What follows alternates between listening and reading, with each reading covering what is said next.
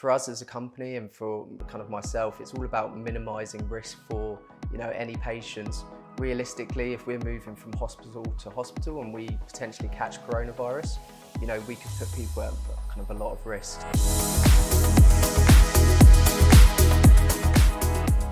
Medical sales reps play a vital role in the awareness, distribution, education and supply of medicines, pharmaceutical products, medical devices, and therapies. COVID 19 has drastically changed the healthcare landscape. It has changed the way we care, communicate, and experience healthcare. Elective surgeries are currently cancelled, which has impacted the way sales reps can collaborate in surgeries. Our marketing and branding manager, Haley Webb, met with field sales manager Richard Dexter to find out what impact it's had on him and his team.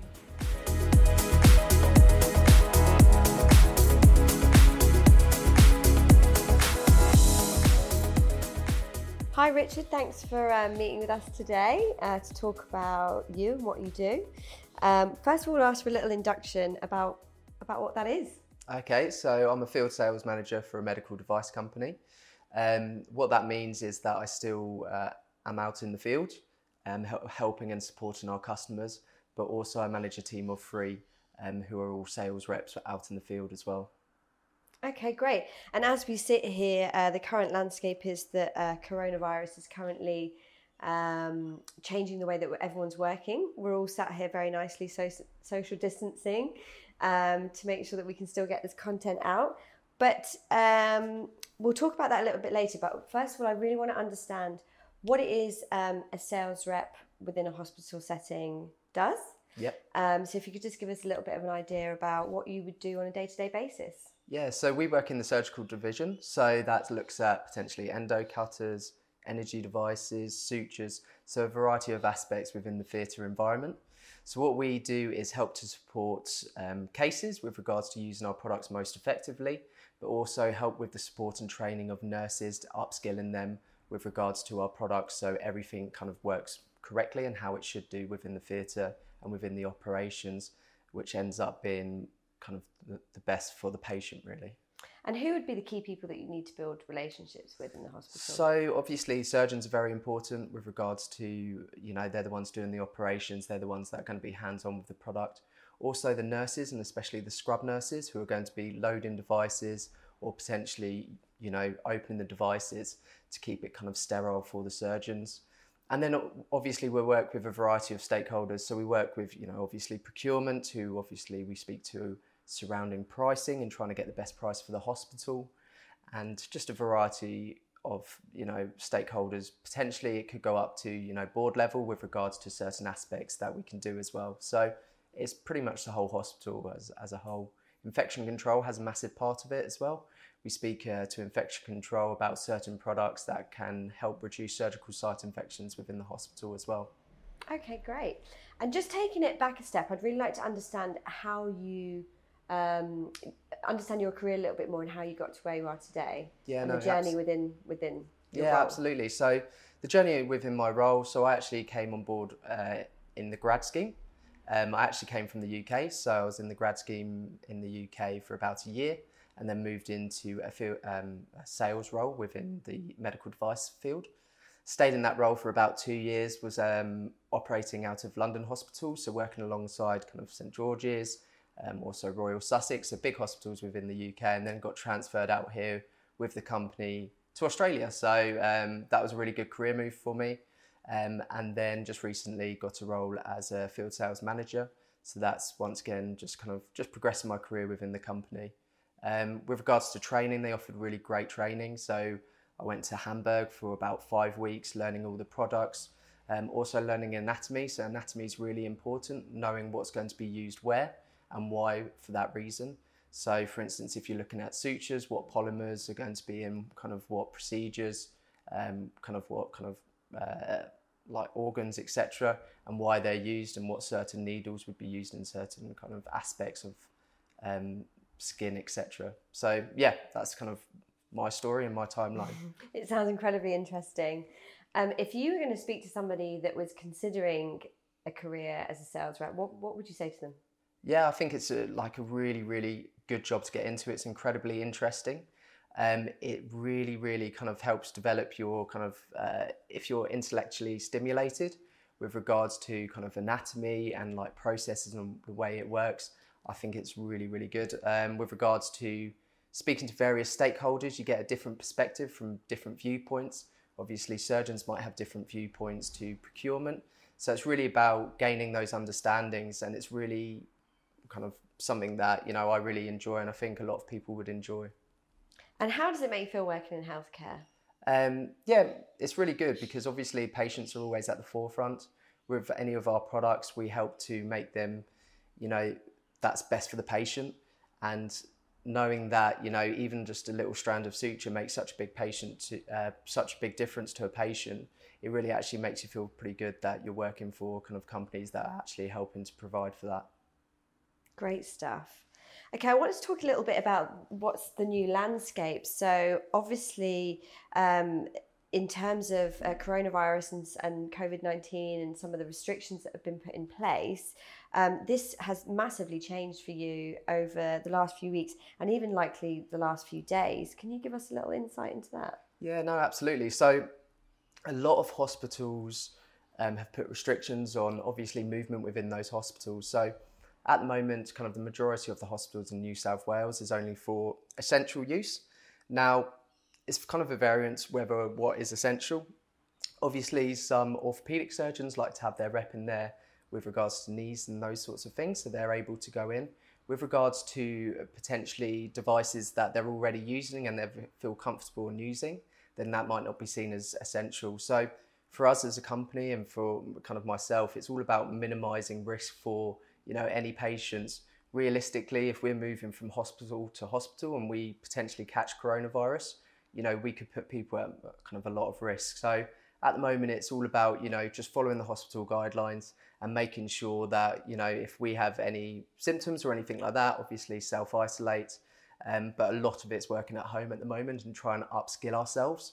So that's kind of looking at modules uh, online training and these sorts of things so that when we are able to go back into the field, we're able to be kind of even more useful and kind of back on, uh, you know, that side of things. And what are some of the biggest challenges? Uh, probably connecting with the customer at the moment. Um, you know, some people can connect with their customer over text or over, you know, potentially Microsoft Teams or things like that. Um, but they're very very busy at the moment. So it's one of those ones where you know we're here to support them and we're here to help them but we don't want to be you know pushy or trying to get in front of them or anything like that. We're very respectful.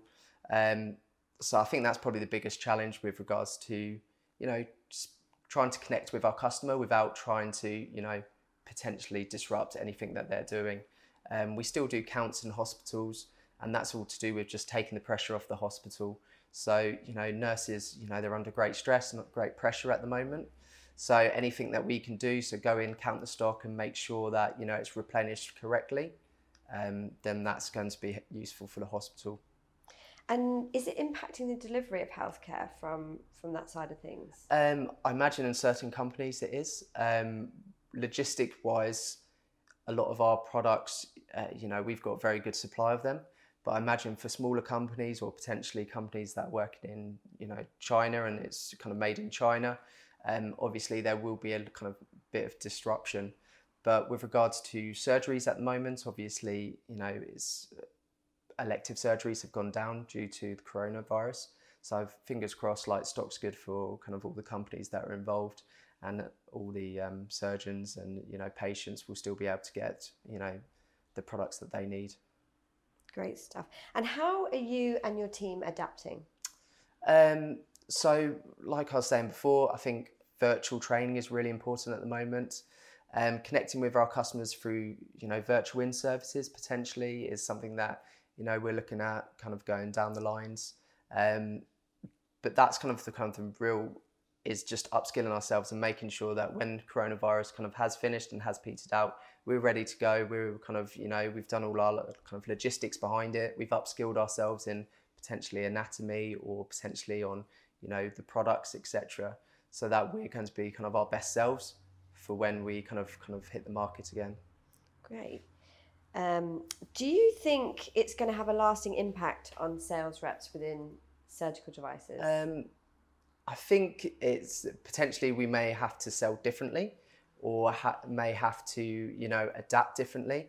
Um, I think some people have accounts that are kind of five hours, six hours away. So I think potentially if we get onto kind of using virtual ways of connecting with our customers, I think that's something that's definitely going to be going forward in the future. Um, with regards to actually, you know, our day-to-day processes, I, I can't see it changing too much. Um, I think everybody needs to know how the product is going to work kind of most effectively in theatres, and you're going to need reps there to support. So, and also after coronavirus, there's going to be a lot of elective cases that need to be caught up. So we're here that we're here to just support the hospitals for when you know they are going to have an influx of patients. Um, so I can only see it actually getting quite busy uh, once this has all died down with regards to coronavirus. And do you think that's a that's a benefit moving forward, doing more virtual activity? Um, potentially, I think you can reach more people. Um, I think that it is limited because I think that face to face interaction is still vitally important.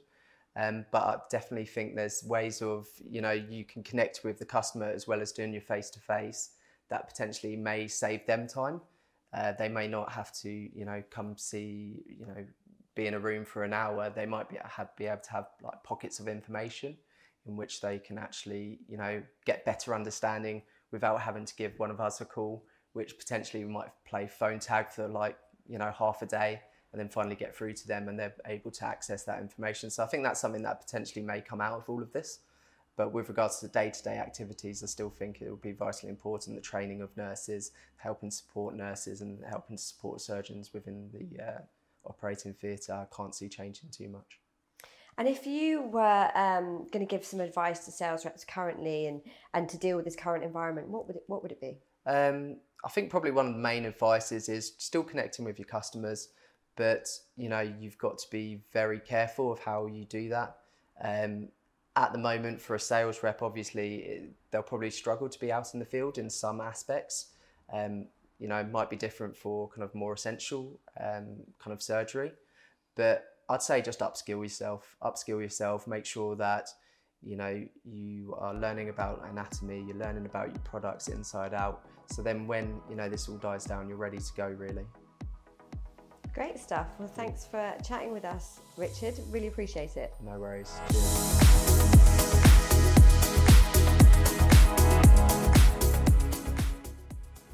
Thank you for listening to our podcast today. You can stream all our original podcasts on Apple Podcasts, Spotify, and SoundCloud.